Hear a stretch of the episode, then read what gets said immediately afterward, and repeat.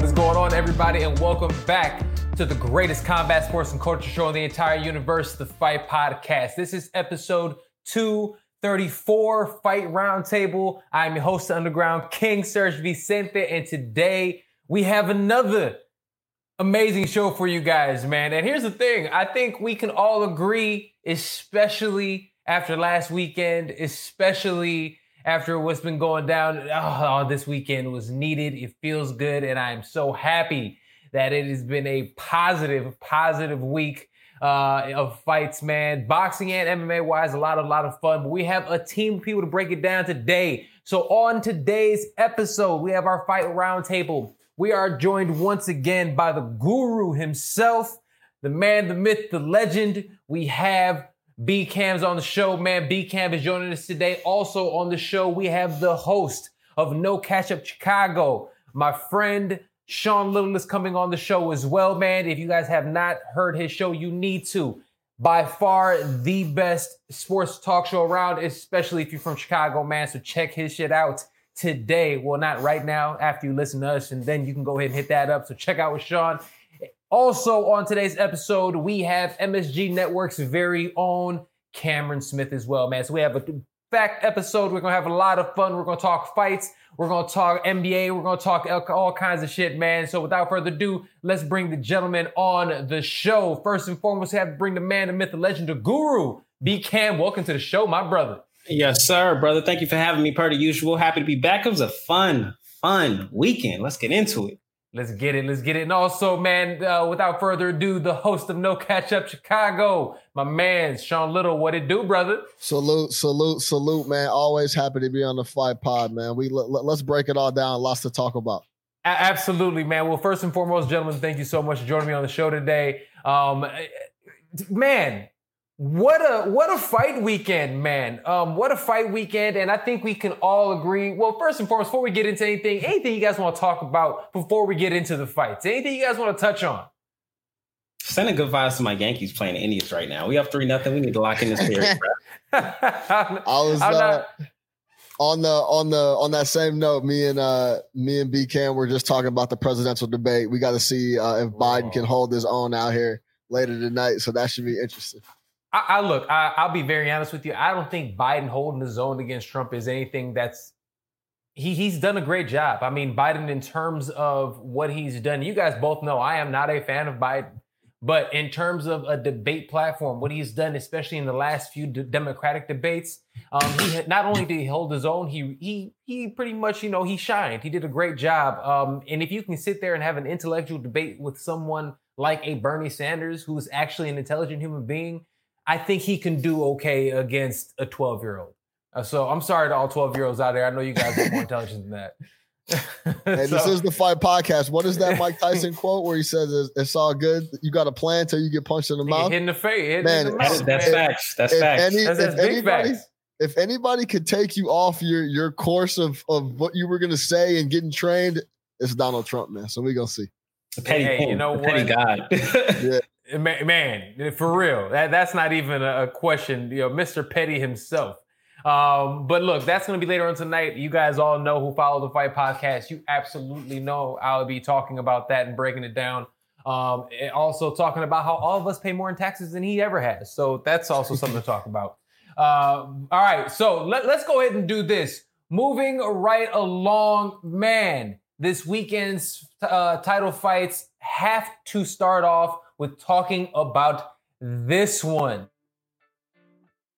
The last style bender, Adesanya, went out there and did absolute work against Paulo Costa, man. If you guys actually look at it, I'll be honest with you, I don't think it was a very close fight. With all the talking, with all the bolstering, with all everything else, man, he went out there and got completely ran over, okay? Uh, Israel, the last style bender, Adesanya, gets a second round T K O finish, man. It looked like two totally different levels. It looked like two guys that weren't even supposed to be there together, man. So let's go ahead and talk about it, man. Now that we've seen the highlights, now that we've actually know what is going on, gentlemen, what are your thoughts on Adesanya's big win against Costa? And are we all aboard the hype train, or is there still more to prove? Let's go ahead and start off with Sean, brother. What do you think?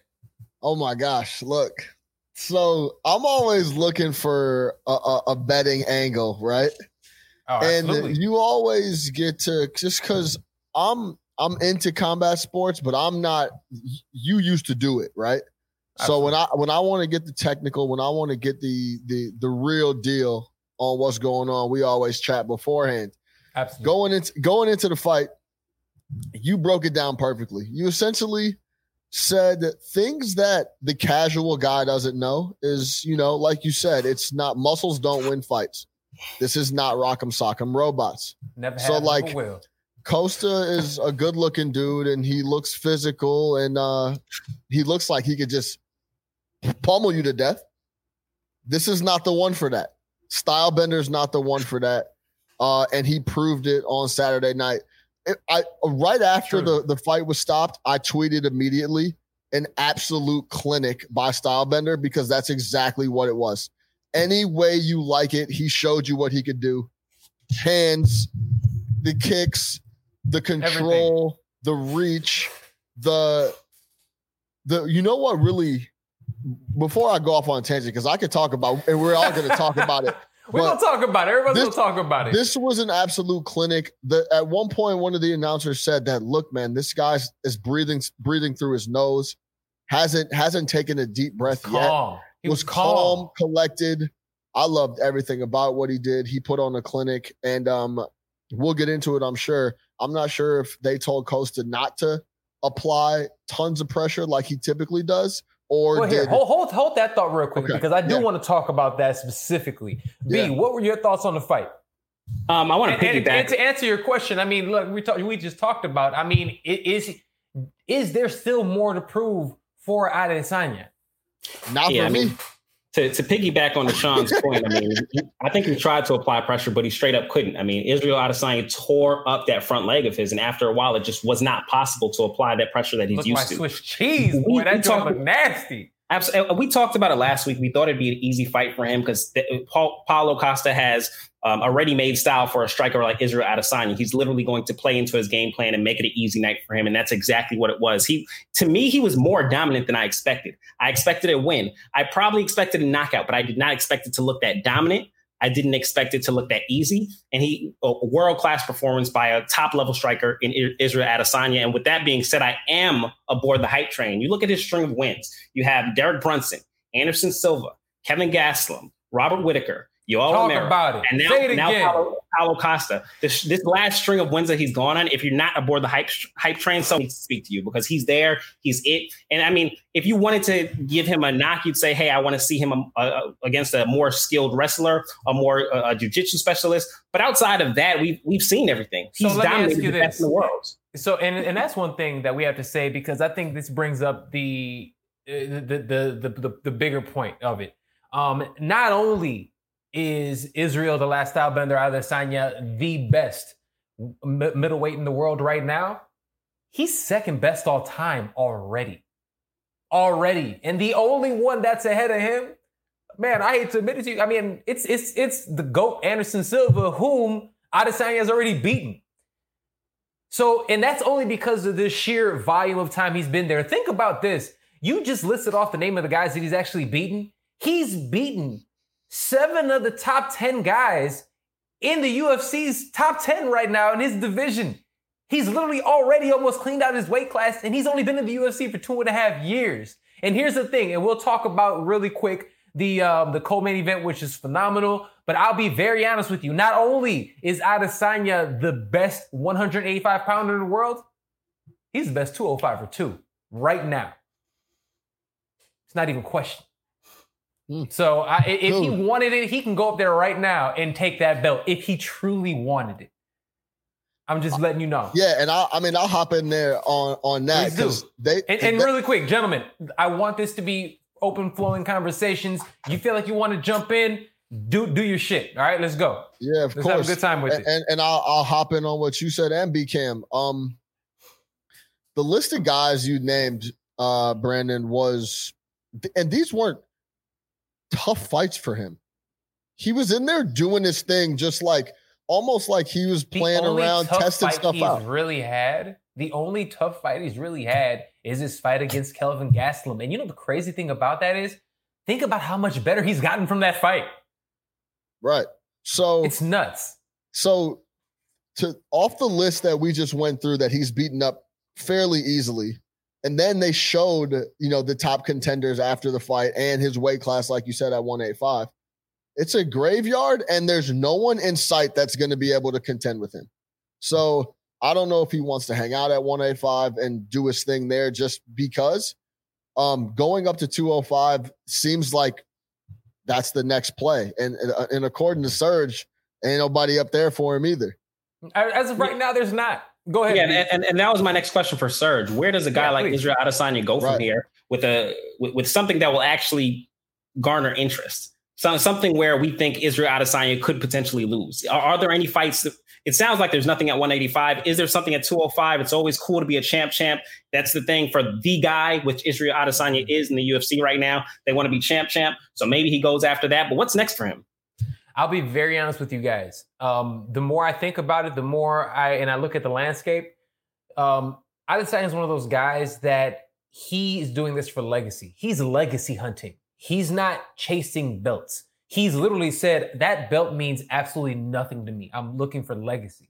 So he wants to go out there and defend. He wants to beat Anderson Silva's record of consecutive title defenses. And remember, he fights often. In a year with a with a uh, with a pandemic, this man has gone out here and he's already fought two times and is probably going to fight one more time before the year is over with. In a year of a pandemic, and that's talking about the biggest name of the sport. Think about it. McGregor fought in January. We haven't seen him since. You That's know what I mean? You, you, Are we going to get into that, though? We, we will definitely get into that. We will absolutely get into that. But look, even even still, Masvidal fought once. John Jones fought once. This dude's going to fight, end up fighting three times when it's all said and done at the end of this year, man. Um, is you, there you anybody for him? Squeeze another one in this year?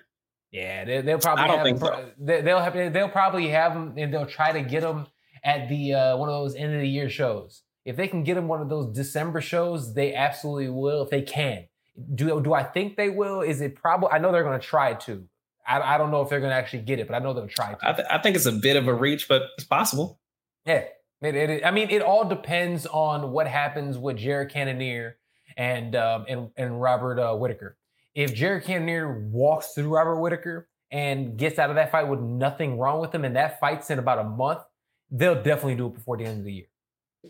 We'll see. I mean, it's the end of September, almost October. That it would be a quick turnaround. Not to say he can't do it, but I mean, I, I say Q one twenty twenty-one. He fought five times last year. I'm not saying it's impossible for him, but usually the top top stars are not going to fight five times in a year. I, I, they do in the U F C. Go back and look at historically. Look at the best guys in the U F C. They fight often. Okay. When John Jones was at his best, he was fighting three and four times a year.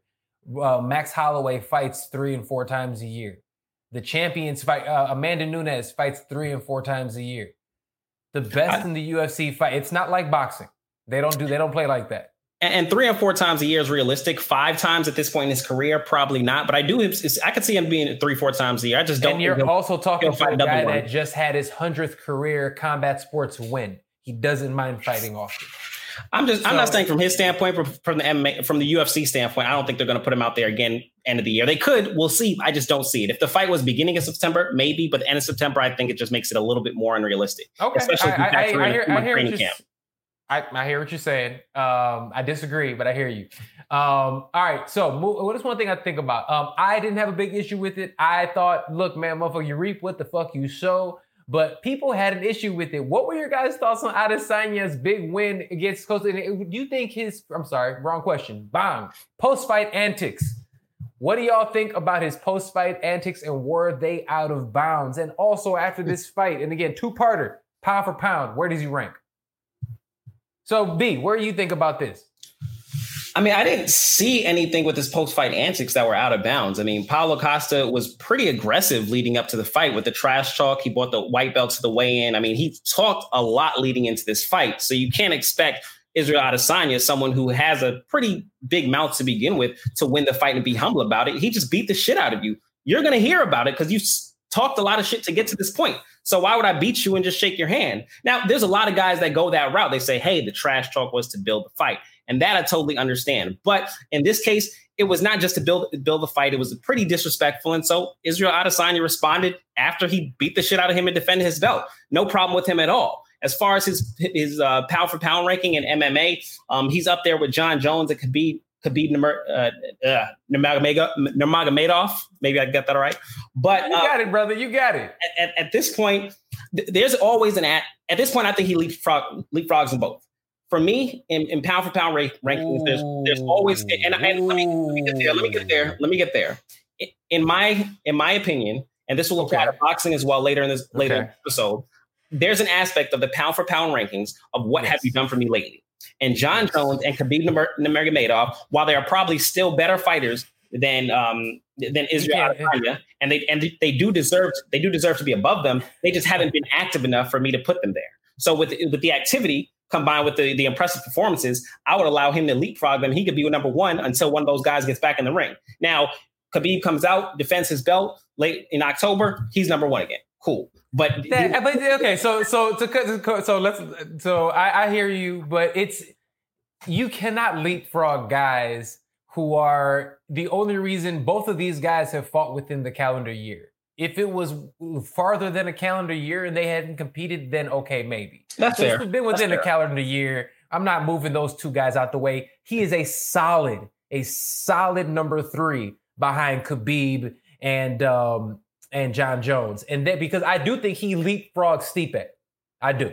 Now, do we get to take a look at John Jones' ranking? His last couple of fights have been very iffy. You have you've had guys but, that but, but you but you have to go. I mean, with him, it is one of those things, kind of like we do with Canelo. It's historically. You look at what he's done through in his totality, and he hasn't slowed no, down. Look, I can't take him away from number two pound for pound. But look, pound for pound. Is I agree with Brandon. It's what have you done for me lately? And when you say the, you. the the the The best pound for pound fighter walking the earth right now, it's mm-hmm. definitely not a guy that just eked by in his last fight with Reyes. And then I didn't we, say he's number one. I didn't well, say he's number one. But, I mean, you have him in front of Israel, right? So, as of right now, yes. So yeah. the, at least for me, the pound for pound thing is who's the best pound for pound guy right now? Meaning who's the baddest motherfucker walking right now today? Just, yeah, and absolutely. Coming off of that, he. he Khabib, I love is, it. Khabib is obviously a, a whole different animal, and he fights next month, or exactly. I guess in a couple of weeks. So we'll definitely couple, see that uh, there. What, three weeks, but, I believe he fights. Yeah, we're about to see him fight. Yeah, I have no problem putting uh, Stylebender in front of John Jones purely off of I like, like B said, activity and what have you done for me lately? I just saw this dude I like beat it. the brakes off a dude that forget about pound for pound. This dude's fifteen, twenty pounds heavier than him, and he laid him out easy. So yo, yo, real quick, real quick. And, and let me say this because I feel like we haven't got into this. Yo, the level of ass whooping he put on that man. That's what I'm Holy saying. Holy shit. It was crazy. I, man. He he I, beat I, the I, break he, he beat the brakes off that boy real quick. He beat the brakes off that boy. Yeah, and right. the antics are and I'm assuming I beat it and B, B kind of danced around it. I'm assuming we're talking about him humping him after. Yeah, Stop that's it. what it was that's when he got behind him, right? and then, ah, he let him have it. So is that is that out of line? Is that too much? Maybe a little bit, but that's just what it is. He, if you get if you come in the ring talking all that shit and come in Talk there and get crazy. laid out like that, I mean, is it out of line a little bit? Yeah, but did he back up everything he said? And then everything. did he fuck you everything. up? Everything he did. Everything. So it, it's yeah. a little it's it's a little over the line, but. Uh, I mean, you, it, it, it is what it is, bro. You got to take the L and, and, and keep it moving.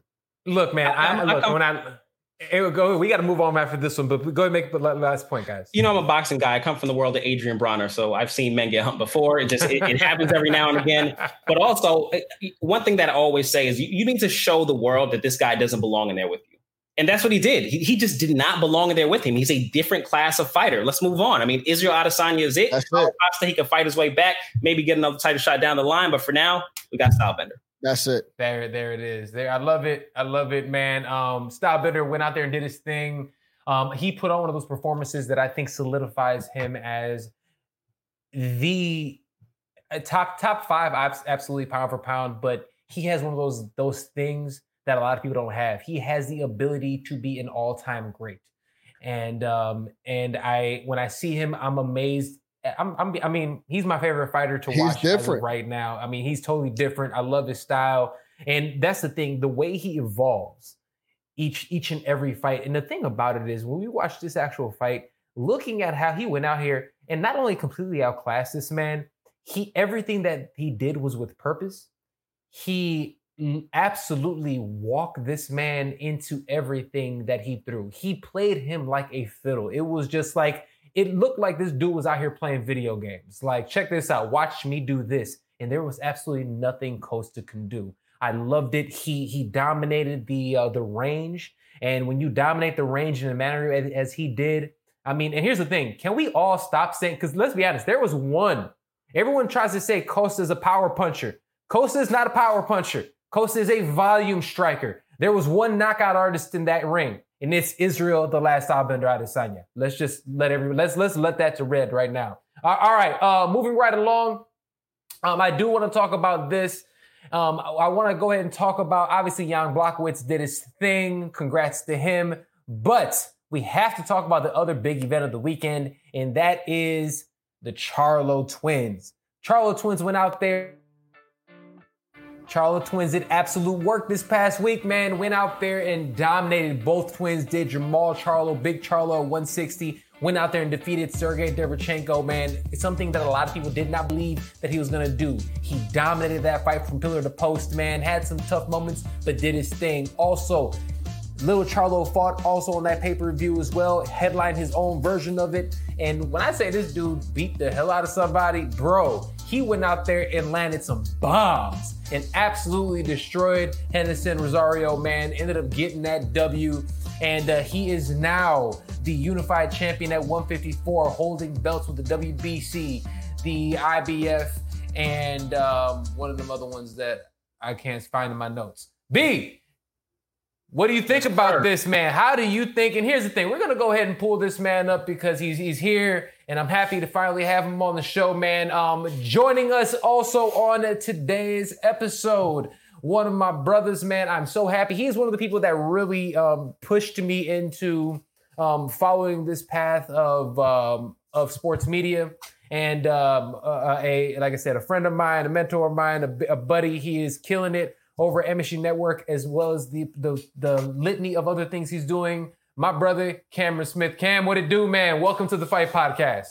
Yo, I appreciate being on again, Serge. I appreciate you, brother. Good to join everybody, man. Thanks for having me. A- a- absolutely, absolutely. So check it out, man. We are talking about some boxing, but we have some things for you because I, there is some N B A news that we have to discuss, all right? We have to discuss. Um, because, I mean, let's be honest, my Lakers made it another, you know, they're they're making it to the finals. I'm happy about that.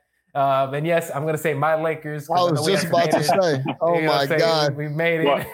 you're, from, you, you, you're, from, you're from Chicago, though, right, sir? You're no, I, I mean, it's it's my Bulls also. But I've been a Lakers fan since ninety-six. Because B-Cam, of you Kobe me. B-Cam, being Bryant, I saw the reaction. B-Cam. I mean, I, I, I don't know what's up with him, but I, I'm I'm a New Yorker. I'm a Knicks fan. I can't really complain to anybody. Um, I'm just, I'm, and I'm gonna be a Knicks fan for life, an abused, battered Knicks fan. It just is what it is. Shout so out. To how Lakers. do you, being a Knicks fan, how do you feel that LeBron James has made it to more finals appearances than your entire franchise? Wow, we haven't had a LeBron James type of player. You've had Jordan in Chicago, you've had LeBron and Kobe in L A. We haven't got one of those players. So, okay, when we get one of those, we'll be all right. I might all be right. dead, but, you know. All right, well, look, check it out. We'll, we'll talk about that all and more in a minute. Um, we were just getting into finishing up talking about the Charlos and his twins. Brandon, really quick, what were your thoughts about his both of their performances? And let's be very honest, man, whom do you think, if any one of them, stood out? Which twin had the best performance? So I'll start with Jermell Charlo. Um, I was very impressed with Jermell Charlo and the nature in which he was able to get him out of there. I don't think any of us have ever seen a jab to the body knockout. And the way that Rosario reacted, I was I was a bit concerned for a while for him to just walk out of the ring, go to I the hospital. That dude was about to die, man. That shit looked for, terrible. For nothing to be wrong with him, I, I was pretty shocked. But I mean, Jermell, Jermell Charlo got him out of there. Now he got knocked down. He got a knockdown in the first round, and I think maybe around the sixth round, and then he got him out of there in the eighth round. Now, right outside of that, Rosario dominated the fight. So he got knocked down in the first round, and then he won the next three rounds on two judges' scorecards, the next four rounds on one of the judges' scorecards. So he had retaken over that fight before getting knocked down the sixth and then taken out in the eighth. when you listen to Jermell after the fight, he, he mentioned that he's starting to realize that the knockout will come. And that's a habit that I don't want him to fall into, just fighting for the knockout. And he has- I'm glad you're talking about that. Hold, hold that thought for one second. Gentlemen, um, also, any of you guys had any thoughts on that as well? Uh, on that fight, because I, I love where you're going with that one, and I want to I want to ask you about a specific point to that. Anybody have anything else to add? Which is Cam, not go ahead, totally jump in. Cool. No, I mean, you said it right there. You want to be patient and trying to pick your shots. So I think that's kind of the thing that a lot of fighters, it's like that. Uh, like you have to, the the one devil on the one shoulder and and the good angel on the other one. You try to just like listen in and see, you know, what's the right things that you should do. Um, because if you choose wrong, you could be putting yourself in a tough position. So patience is a big thing, and that just goes for a lot of sports, but making sure you're picking your spots. But ultimately, man, the Charlo brothers are uh, a problem for real. So um, definitely, yeah. I, I feel what you're saying on that, B-Cam. I, I will say this. I saw a guy get uh, get the fight stopped last week with, with, not, with not even catching a body shot in Tyron Woodley. So, so his body crumbled without even getting punched directly in the oh, in the body. Yeah. You know what I'm saying? So we, we hey, Come we wanted, hey, we won't go there. I, I, saw, I saw my man's tap. He didn't even get punched. But to, in all in all seriousness, in all seriousness, if uh if you land a jab to the body and the fight gets stopped, you were putting in work way before that. You know what I'm saying? True. So it, it, it's it's a it's a, a testament to how much work Charlo was putting in, and it was the last shot. It looked like it took him out, but it was the body of work before that.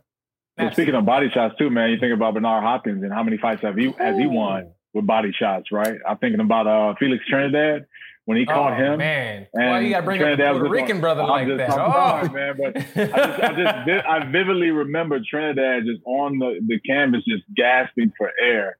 Um, and if you've never been hitting the body like that, or the guys the wind knocked out of you, that's an experience that you don't want, right? Because you feel yeah. like you can't breathe. It's something that you just kind of, you you have to wait until that that pain passes. And when you're in a boxing match like that and you get hit by an assassin, someone that pinpoints and, and hits those ribs or those lungs, whatever it is, then you're in trouble. So those body shots can cripple the toughest man. Man, telling you, man, it, it, it was nuts. And it definitely was one of those. Um, Brandon, I want to ask you a question.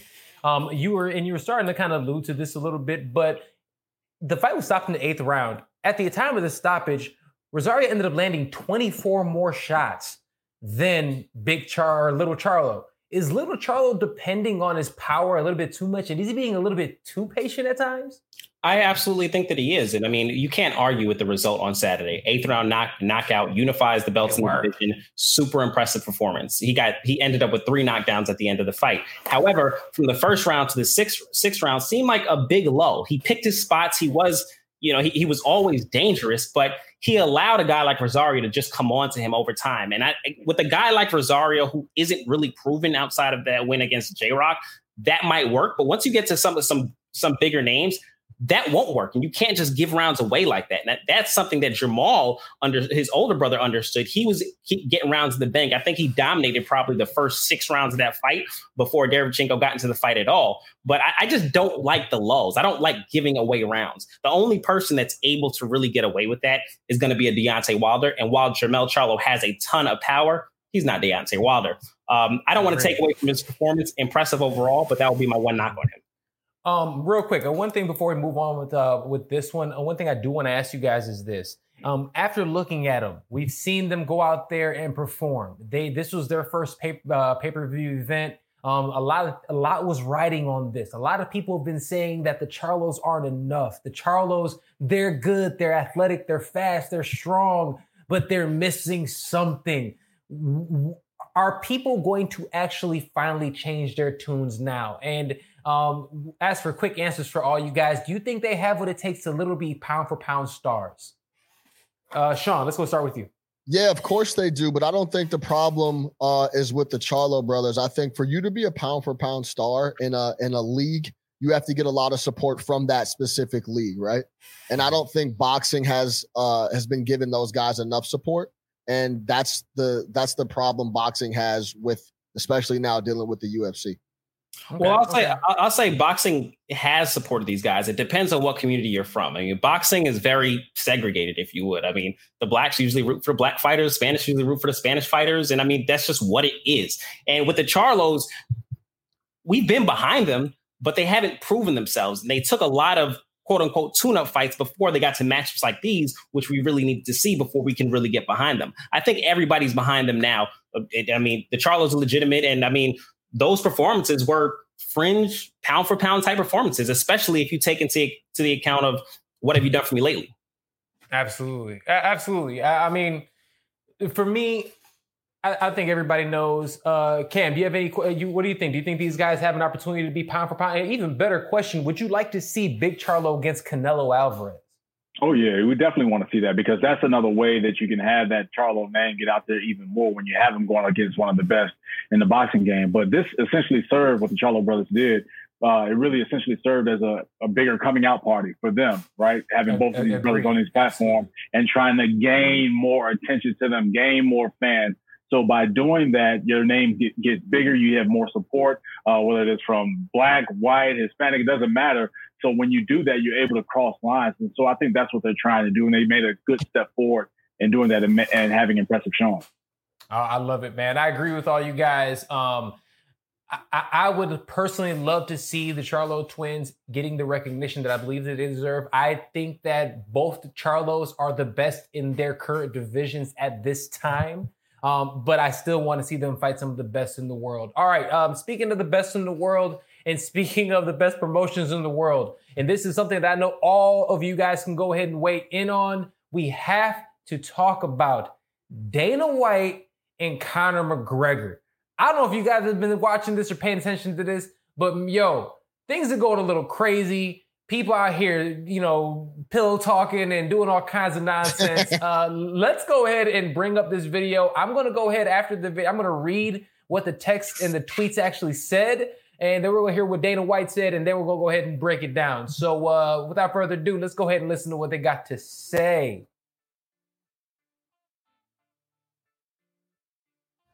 So we're going to get them talking about it, because this dude was out here, and I can't lie, I'm usually not one to talk about, you know, gossiping like this, but let me bring up this, this video.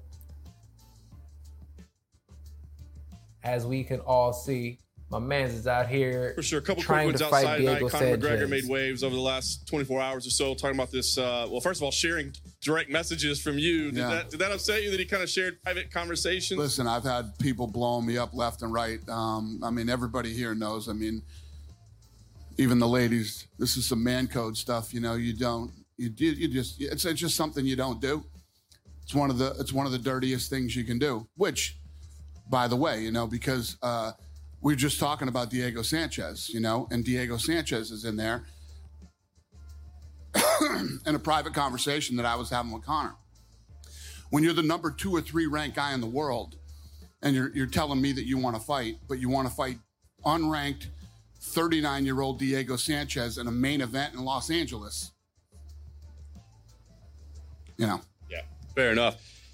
How how valid is this Pacquiao thing, though? Can you comment on that? I mean, is this a real thing that I, could happen? I have no idea. No idea? Yeah. Listen, you guys have been asking me about Conor McGregor forever. Did, um, did, did you see Conor McGregor's tweet? Which one? Well, I think the one. Retirement tweet? Oh, yes, I'm yes, retired. Yeah. Birthday cake. I'm retired. All right, gentlemen.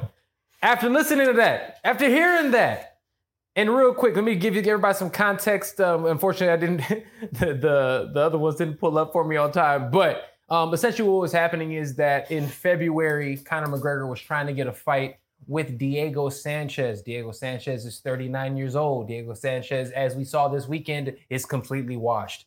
And uh, he was trying to fight him. So Dana White said, look, man, why would we fight him? No, this isn't happening. Conor McGregor got pissed off because he seems like he wants to get out here. And that's what Dana says. So, gentlemen, I'm going to start, Cam, with you. Um, what do you believe? Whose side are we on? Whose side should we be taking on this one? I mean, yeah. Not B. Cam, Cameron Smith. My bad, brother. All good. All good. No, man, I got to side with Dana White on this, man. And when you have these private conversations, you think it's something that it's not going to be exposed to the public. That's why you have D Ms. That's why you have these private conversations. But in this day and age, man, really nothing's private. So you kind of kind of watch your guard and watch these conversations that you're having. And it's ironic because I was watching randomly an interview with Wale yesterday. And he was on the Breakfast Club talking about how he had a conversation with J. Cole right before Cole dropped False Prophets, and how Cole was using a lot of things in False Prophets. It was a personal conversation, and he was just looking like, yo, you supposed to be my man, and you sharing stuff that not directly, you know, word for word what I was saying, but it led you to these, to, to the right, to the, to these verses and to these lines. So um, you just got to be cognizant and aware of these situations where you have guys that are thirsty, which Conor McGregor is, and he's thirsty enough to watch the, uh, fight, fight a washed-up fighter. Um, so Dana White, I, I gotta, I gotta side with you in this situation, man. That, that's that's cool. We we don't do that. The game has changed, man. It's a different game that we're in now. Truly, man, truly. Uh, Sean or B-Cam, what do you think, brother? Wale's done a few questionable things. No one was thinking about Wale and False Prophets team. Like, literally nobody, and he just snitched on himself. Like, typical, although I'm a Wale fan, just fucking snitched on himself. Now, in, in this scenario, I'm going to have to. And just like when I say I'm on, on someone's side, like like I'm slightly leaning that direction. Don't mean I'm actually on anybody's side here. I will lean in the direction of D- Dana White. What business Conor McGregor has fighting Diego Sanchez, I don't know. Obviously, Conor McGregor is Dana White's fighter. He's going to want to maximize that promotion and make the most money out of it. From a business standpoint, that makes sense. I mean, while Dana White has a history of being somewhat of an asshole to his fighters, I think Conor McGregor has some a little bit more clout here, somewhat, because he he he's the moneymaker. But at the end of the day, I've never ever been with that screenshot shit. I think that shit is weak, and that it does violate man code. I think it's just some weak ass shit, like to screenshot messages and leak them. I have never ever been cool with that shit.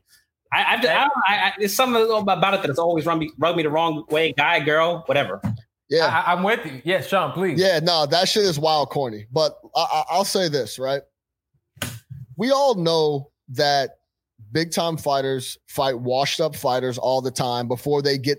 It's a setup fight so they could get they could get, just get in the ring before they get the the, the big but match. He just right? did that. He did that against Cowboy Cerrone. Yeah, that's true. That is true. But hey, he, maybe he wanted a little more time, bro. This is Conor we talking about, right? Whatever. But I will say this about the the comments. This you don't. The first time you address it is not with screenshots. You come out. You could, I don't give a fuck what you do. Call a press conference, Facts. Hop on I G Live, do whatever, and you come out and say, "Look, don't listen to Dana White. This is I'm, this is face to face talking with your fans on Twitter, wherever you want to do it." Yeah. Hey, I, I, I was talking to Dana White. I was trying to set up fights. I didn't like how it was going. I even I even threw out Gaethje. Like I was trying to fight him. They, it, it, it, we couldn't we couldn't find a common ground on it. The COVID th- the, the COVID thing happened, and now we are where we are. I didn't want to wait. I, I I figured going into retirement would be the better option for me. And then if some other shit jumps out and Dana comes out and starts capping at press conference and starts lying on you, you say, "Look, bro, I got the messages. Like we ain't, we ain't got to do this." Then you could maybe start thinking so about. So give him a little bit of prior. Like, if yo, he was listen, given a little bro. bit of prior warning, and it was a little bit more, but for Conor to just go out I, there and I, I got the, here you I go. got the receipts, okay. bro. Don't don't don't don't test me with, with all this bullshit. You up here telling the fans that I you couldn't schedule me a fight. Like I was ready okay. to fight. I told you I was ready to fight. But yeah, for you to be sitting in Dublin or wherever the fuck and put out text messages straight off the rip is corny. From Conor, from Conor McGregor. From Conor McGregor's perspective, I think he needed screenshots for someone like myself to even pay attention, because Conor McGregor's Twitter timeline is like an old school media takeout. He just literally saying what the fuck ever, like right. from, you know, this with Dana White to I'm um, fighting Manny Pacquiao in, in the Middle East. Like, and none of that stuff is official yet. Maybe some of it comes through, like literally may- maybe twenty percent of what the fuck he's talking about comes true. You know, McGregor just be bored. He wilding on Twitter. It's like a couple of steps lower than Kanye. Yeah. Absolutely, yeah. man. No, I, I feel you. So I look at it. Um, I thought for my take on it, it was I thought it was wild, corny. Um, I, I think that when we actually see a superstar doing that, it, it's just a bad look. Um, but speaking of a bad Don't look, I want to get your guy. Don't put shit in writing. You better send voice notes. Seriously, seriously, seriously. You know what I'm saying? Um, let me ask you guys this. He also, in his Twitter rant, said that he is fighting Manny Pacquiao. And again, that is the ca- uh, casual of casual fights, the crossover of crossovers. Um, Manny Pacquiao's team has come out and said, no, this is happening. We're just waiting. To, we're trying to essentially figure out the numbers. Conor McGregor and Manny Pacquiao have the exact same management team. So obviously, I think this fight is actually something that is going to happen. Um, do you think this is a bad idea for Conor McGregor? Whoever, take the floor. I don't care. I I'm, think, just gonna get, I'm just going to give a thumbs up. Like, more power to you, bro. You want to fight Manny Pacquiao? Okay, cool. Like, I mean, that doesn't move the needle for anybody. Like, I mean, are you seriously going to pay money to watch those cats fight? Like, people. I mean, you know, really. Like, that's, that's the ultimate. Let me ask you guys this, but here's the thing. Do you think that there is going to be a level of interest for it? There are people, because think about it. You have DAZN already. And I don't know if some of you guys heard this, but they were trying to say that Canelo Alvarez's actual opponents in his weight class that are the world-class fighters aren't, you know, people that we should be paying attention for. We, they wanted these, like, these these type of fights, these, these sideshow event fights. They want, you know, uh, Conor versus, uh, versus Khabib and, you know, uh, versus Mayweather versus Pacquiao. They want this shit. So when we see these things and we hear them, is this just kind of the wave? Or do we need to cut this shit out from the jump? I think McGregor, obviously, he's looking to cash another check. I don't think he has any. I, I don't think he, he thinks he's going to win. I mean, but he just wants to cash another check, and people will pay for it, even if it does. Yo, he gets thirty percent knocked the he, fuck out by Manny Pacquiao. But yeah. even if he does, even if the fight does thirty percent of what Mayweather versus McGregor did, that's still a oh, solid yeah. check, a solid check for both of them. I didn't think Pacquiao was at the place in his career where he was taking these type of fights yet. He still is fighting at the top level as far as we know. Last time he was in the ring, he fought Keith Thurman, but it's been over a year since that. We don't know where his skills are, and we were hoping to find some, to see some other legitimate fights before he decided to go this route with his career. But if he goes this route with his career, I don't see him coming back and going to the top level again. For McGregor, mm-hmm. it's just a check. Yeah, it's I, it's I think, a, I, I think he's him. done. No, no, no. And, and honestly, here's the thing. I think this is an exit strategy for, for both men. Um, I, I think because here's the thing. If that takes Conor McGregor away uh, for a little bit longer, what's going to the, the division, he's already not a top four guy in his weight class.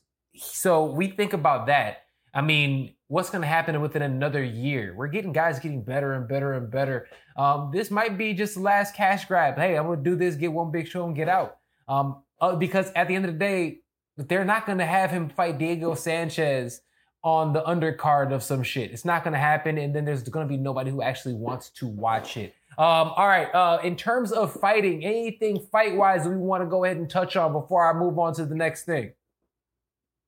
I'll say no. this. There's going to be yes, some sir. people that pay for Pac-Man McGregor, period. That's Facts. just what it is, period, point blank. Uh, I don't know if it's a uh, if it's a check grab for McGregor, because I think when I think of uh, a check, I think of a guy that might be hurting for some bread, and he's just fight out there collecting it. Mm-hmm. I think it might be a personal thing. Like, he even tweeted earlier uh, this week that, you know, it's an honor to fight Pacquiao and Mayweather and da-da-da-da. It might be just something he wants to do, man, and and he – And he's the he's the guy that does what he wants. Okay. No, I, lo- I, I love it. If he does it, I mean, do I have interest like, oh, this is something I want to see? No, but I'm going to be honest with you. I-, I think Manny Pacquiao, if they do enough fighting, he's not nice like uh, Mayweather is. He's going to go out there and try to knock his face off. And as we saw, he dropped, like like Brandon said, Keith Thurman earlier this year. I mean, he's still at the top of his game, even though he's in his forties. Um It, it's going to look bad if they do compete. All right, uh, moving right along. One thing I do want to talk about, since I have my Chicago brudrens in the building, my, my basketball aficionados in the building, I need to ask about two things. I'm going to stick with Chi-Town first. Ra, what are you guys' thoughts on Billy Donovan being signed by the Chicago Bulls? I want to start off with uh, with uh, Cam. Bro, what are your thoughts on this? Is this the right pickup for the Bulls? Keep in mind the previous two head coaches that the Bulls had. Jim Ooh. Boylen, remember that era? Forget, man. Right. Come on. Fred Hoiberg, you remember that era? Who was actually better than Jim Boylen as head coach, but when you're better than Jim Boylen, you're still not doing as, as uh, good of a job in comparison to the rest of the coaches in the N B A. So, my thoughts on Billy Donovan coming to Chicago is good because this is a guy that made the playoffs five straight years with Oklahoma City. Yeah, they underachieved that year when they had K D and Russ and they lost to Golden State. I get all of that. But I think what's encouraging for Bulls fans that they have to understand is that what Billy Donovan did this past season by getting this Oklahoma City team to the playoffs in the Western Conference. And you think about the teams in the West, right? A lot were competing for that final eight spot, and Oklahoma City did a good job of strongholding and making sure that they held down their spot to get into the playoffs. So this is a guy that, again, has a lot of respect in the college ranks. That's all good and well, but it's another thing to coach in the N B A, and he gained that respect for a lot of players like Kevin Durant, Russell Westbrook, and also Chris Paul. So don't look at this as Durant leaving O K C, Russell Westbrook leaving O K C as Billy Donovan's fault. Those are they're their own men. They wanted to leave and, and, and do something else in bigger markets and try and uh, uh, really fast forward to that N B A championship. So Bulls fans have to be encouraged, especially coming off of not making the playoffs for a very long time since since the Tom Thibodeau era. So you got to be encouraged about Billy Donovan being the head coach for a young team that needs a coach like Billy Donovan that can actually coach, a guy that's competent, not incompetent, like Jim Boylen was. Man. Now, now if you guys would have waited a little bit longer, you guys would have had a shot at someone like Doc Rivers. Ah. Is that something that you would have been interested in? Of course. Of course. Come on, man. Being in Chicago, he's a Chicago guy. I, I think that, I mean, me personally would have loved to have him here. I think Doc is a great coach. I mean, twenty years of experience. Yes, he shit the bed, you know, going three one three different times. I mean, but at the end of the day, I think he's a phenomenal coach. I think he brings a great amount of talent there. I mean, yes, if Doc Rivers was there, but Billy Donovan, what he did with O K C this year, for me, was encouraging. So I'm kind of like, uh, I guess, you know. I'll say this about Doc and Billy. I think Billy is excited about this job. I don't think Doc would have been excited to come to Chicago. I agree. So I think that's a very, very, very big, big difference. Um, Billy Donovan brings accountability. He brings respect. The first thing you need as a coach in anything, I don't care if it's high school, your players have to respect you. The players thought Jim Boylen, like the rest of the city, was a clown. They'll respect Jim Boylen. They'll believe, I mean, they'll believe in Billy Donovan. They'll believe in what he's saying. Uh, Karnisovas believes in him. That's the new uh, the new president. So mm-hmm. I'm very, very, very encouraged. Uh, to to piggyback off Cam, I agree with everything you said. Um, he comes. His pedigree is the college ranks. He's gonna teach our young guys. He's gonna he's gonna groom them how uh, Karnisovas wants. And if you hear the guys, the vets talk, Westbrook, uh, Joe Kim, all those guys that uh, the superstars. Even C P three. Yeah, that he's been Mad that he's been with. Um, they like him, so uh, I I really really enjoy the hire. And even if it's like a bridge hire, even if he's here for four or five years, and right. then they, they they go another direction, um, I think it's a great hire for the city, and uh, it it it brings excitement to to the to a team that was dead.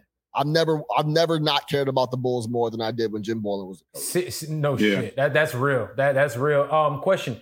Now that we're with him as coach and us having the number four pick in the draft, how do you guys feel that's going to actually turn out? Is that a good thing? Do we have a chance to get anybody that's worthy?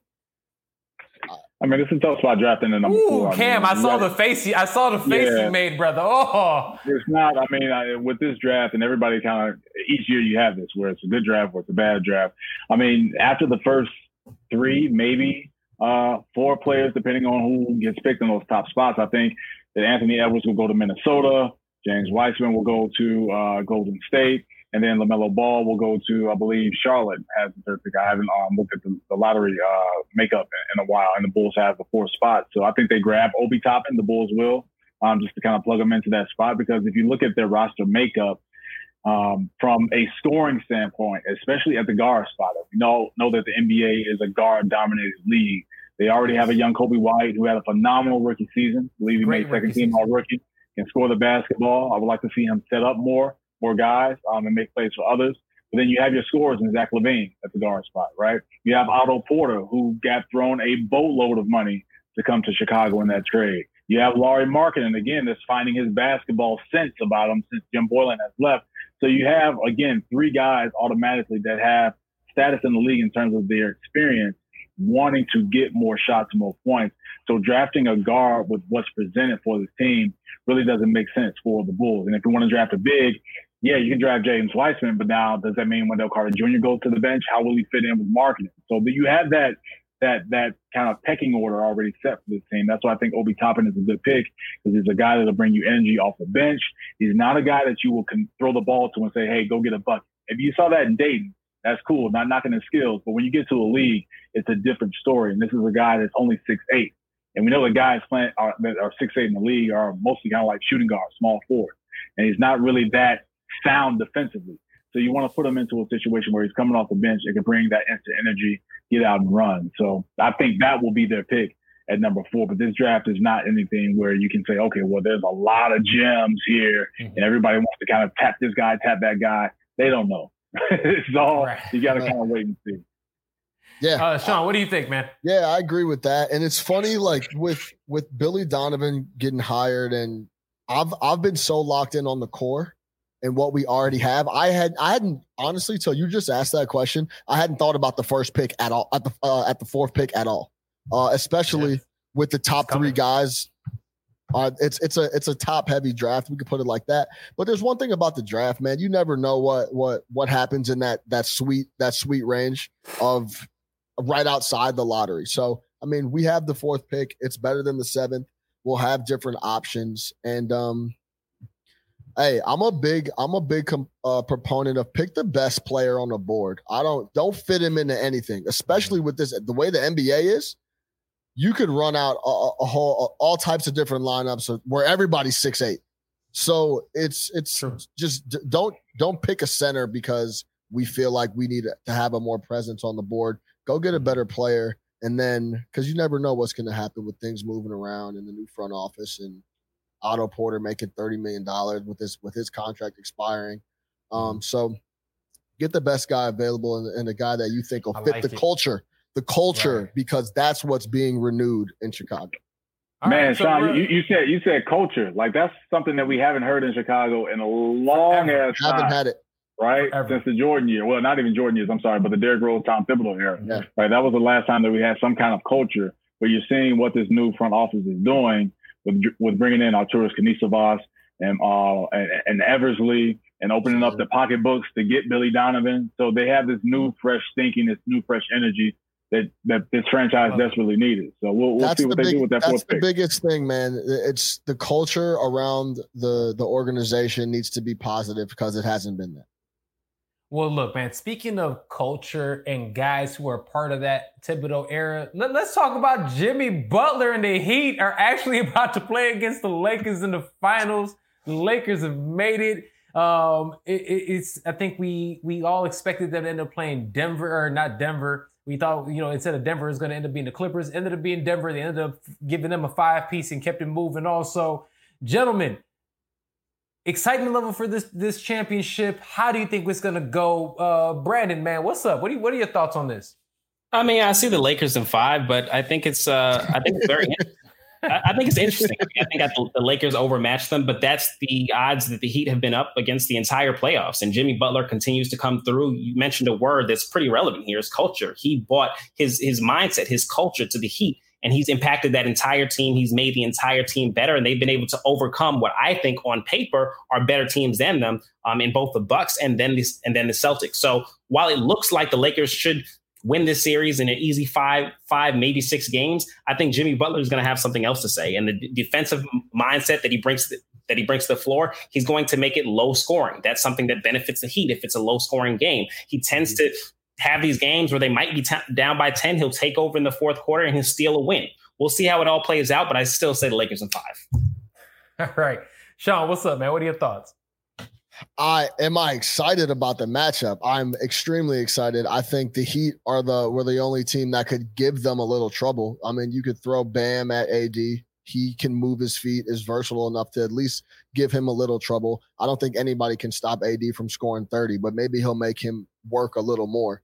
Uh, and then there's a lot of and then there's a lot of wing guys that you could throw at LeBron. So you could throw Jimmy at him. You could throw um I'm I'm blanking on uh, you could throw Crowder at him.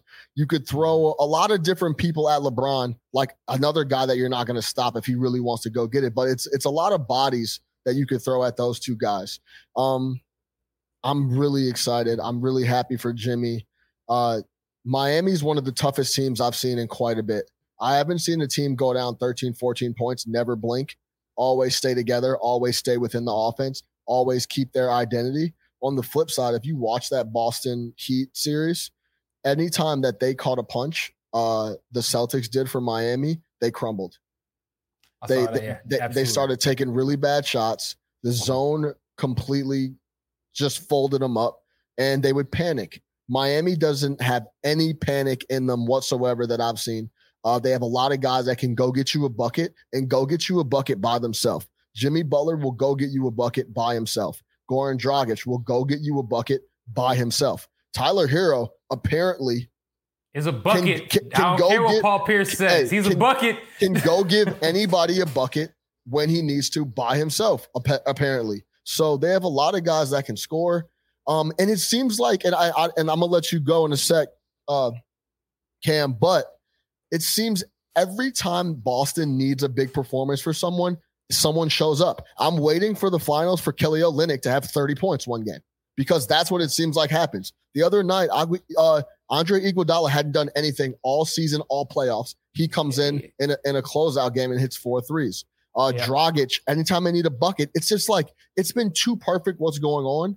Uh, They're like a so team of destiny. It's, it's crazy. Yeah, it's, Those dudes it's, are out there balling right now, and they, yeah, they really do seem like they've bought into the city. They, they're a they're the definition of a Pat Riley team. You know what I'm saying? Yeah. Like they have his D N A all over it. I love what I'm seeing. Uh, Cam, what you think, bro? Uh, Lakers in seven. Oh, Lakers in seven. I like it. You know what, man? I got to side with uh with Brandon on, on on his prediction in Lakers in five. I feel that same way. I think they go gentleman sweep from the first round all the way to the N B A championship. You saw what they did against Portland. Same thing against Houston, and then we just saw it against Denver, where yeah, you see some weaknesses in their game, but I think the ultimate X factor has always been LeBron, and he's been that X factor uh, since he started making his finals appearances, right? So back in oh seven with Cleveland. So once he finally got himself uh, to, and ironically enough, uh, since he was playing against the Heat, when he got to Miami, he found out how to win, how to get over that hurdle. Um, and once he did that, he was able to kind of take it and carve his own path in the N B A in terms of being mentioned amongst the greats. But the the the thing about Miami that they can really, really change this series on is their defense. And we've seen that time and time again, what they did with Indiana, shut them out and swept them.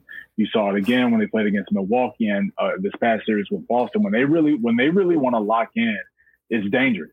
And if you're looking at a Lakers team that's not making shots, you got to keep this in mind that they have streaky shooters. And Danny Green, yeah, I know he's won multiple championships, oh, but bro, he's a streaky Danny shooter. Green gets cold, boy. Cont- Contavious Caldwell-Pope, he's another streaky shooter oh, as well. Oh man, he hurts your and, heart.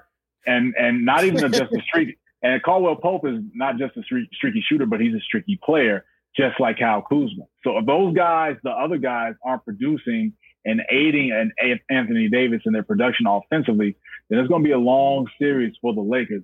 I think the, the goal for Miami is to try and limit LeBron as much as possible and allow Anthony Davis, not allow, but he's going to get his and kind of make sure that that they try and focus their efforts on LeBron. Because when LeBron has it rolling, as we saw in game five the other night, when he has it rolling, Ooh. It's dangerous. And if he gets to that situation where he knows that he sees something within your defense, we know that LeBron is just in another world in terms of how he studies, um, mm-hmm. his memorizations, all of those things. When he sees that, he's able to really hone in on that and really continue to pound and really pick at that wound. So you have Iguodala, you have Jay Crowder, like you said, Sean. You can throw um, Derrick yeah, Jones Iggy. Junior out there. You got Iggy, you got all these guys. You got Jimmy. A lot of forwards that can try and slow down LeBron. So I think that's going to be the the game plan for Eric Spoelstra and that Heat defense. But to flip it back to L A and why I think they'll win in five games is because now they've hit a stride, right? And yeah. the thing about their streaky guys is that they've had a couple of games, or at least a few games, at least, where they've really put things together, making shots, making timely plays. Rajon Rondo has been huge in the playoffs. Playoff Rondo's he came for real. Back, right? He's been doing his thing, and he's a guy that's been there, done that. He's been to the N B A Finals. He's won a championship. Same thing with LeBron. These are your two leaders and guys that have been in the league the longest for that team, and talking about the experience of the Lakers, so they understand what it takes. So you best believe they're talking to an A D especially, or Kyle Kuzma, or even a Contavious Caldwell-Pope. And I'm blanking and I'm forgetting about Danny Green. He's been there, done that too, and winning yeah. championships. They know what it takes to to really uh, uh, really steal games, right? And those there have been times where the Lakers have looked like they've been down and out, and they've come back to win things. So Lakers in five, LeBron gets his fourth chip. I know it's going to open the floodgates for this LeBron-Jordan conversation. That's another conversation for another day, but I think the Lakers win it. Yo, really quick. Um, yes, sir. You talked about the Lakers being able to steal games. Miami been stealing games all postseason. Ooh, That's all yes, they've they been have. doing is stealing games. And yeah, I'll, I'll leave it with this. Spoelstra uh, is very familiar with LeBron and his tendencies and what he likes to do. Yeah. And the yes. way they neutralized Boston was really interesting. I'm sure Spoelstra, being his coach for two championships, is going to have something for that as well. And that's another matchup you got to pay attention to, Sean. You got to yeah. look at the head coaching matchup with Frank yeah. Vogel and Eric Spoelstra, right? Definitely. And Spoelstra yeah. is really getting his name out there even more. Like, yo, no, he's one of the best basketball minds that this game has ever seen, right? Not Absolutely. just for today's N B A, but this game has ever seen, by the way he strategizes and gets guys to maximize their talent. Like, nobody thought that Tyler Hero was going to be doing this by this time in the N B A playoffs, right? Now, I so, will say this. I did have him picked as my dark horse for rookie of the year, but, I mean, that's just beside the point. I, th- I, th- I think one one thing I want to h- highlight about Eric Spoelstra and, and the Heat is that I I thought, and I think a lot of people thought, the days of the one super, superstar teams were done. Like, ever since the Boston Celtics had that big three, we haven't seen any dom- any really good teams that only had one superstar. And the Heat are proving that it still can be done with one superstar. They went out and got themselves not a huge superstar, but more of a mid-level superstar, and they made it all the way to the N B A Finals. So for someone with a rebuilding team like the Knicks, it is a it does uh, give me some hope. Man, I, I I'll, I'll say this: they remind me of the um, the old Detroit Pistons teams, um, the ones that beat the Lakers in, in the early two thousands. Those with you know with Chauncey Billups and all those really strong defensive teams. Um, not the biggest names on there, but they play extremely well together, man. I think they're a dangerous team. And with all that being said, I got Lakers in five. Even that team had four off guard. Maybe, maybe it's just wishful thinking because I want to see more basketball. But I think five, five is five is tough, man. I, I did. I, more that, I think about it, man. I, I try to give. I, sure. I, I try to give them a, a chance and stuff. But man, more I think about it, I just. It's just it's it's all about matchups, and matchup wise, it's just not oh, good matchups I, for that. I, I think I, just, it, I think I, it, I think they are matched up well. That's the we'll thing. See. I think they we'll are see. matched I, up I, pretty I, well. I, I love it, and I like to say, if it goes past five, we will all come back and have a discussion. If Miami absolutely wins, we will have to come back and have a discussion. And, and so much, man. But with that being said, Barrow, that is about all the time we have uh, today's episode of the greatest combat sports coach show in the entire universe. Gentlemen, thank you so much for joining me on today's episode. Uh, before we get out of here, final closing, closing thoughts for the day. It could be on anything. It could be culture. It could be anything we want to talk about. It's, the floor is yours. To start off with the guru, B-Can, what it do? Yes, sir. One thing I didn't get a chance to get into today is Derek James. So I want to give a huge shout out to him, the only trainer in boxing that has two unified champions. Salute to that man. Salute to that man. Going up. Let's go ahead and Sean. Sean, what's up, bro? Hey, man, shout out Nick Foles, man. Bears three and oh. That's it. Keep it keep it short and simple, man. We got a, we got a quarterback it. now. Uh, apparently. uh, uh, uh, apparently. Apparently. Apparently. We gonna apparently. see. We'll see. All right. Cam, brother, thank you again for joining me, bro, with closing thoughts. Yo, it's ironic that Sean brought up Nick Foles and the Bears because I wanted to shout out the real Chicago Twitter for jumping on Twitter and telling Barstool Chicago to not drop those B D N shirts B D N. that they're going to try and sell.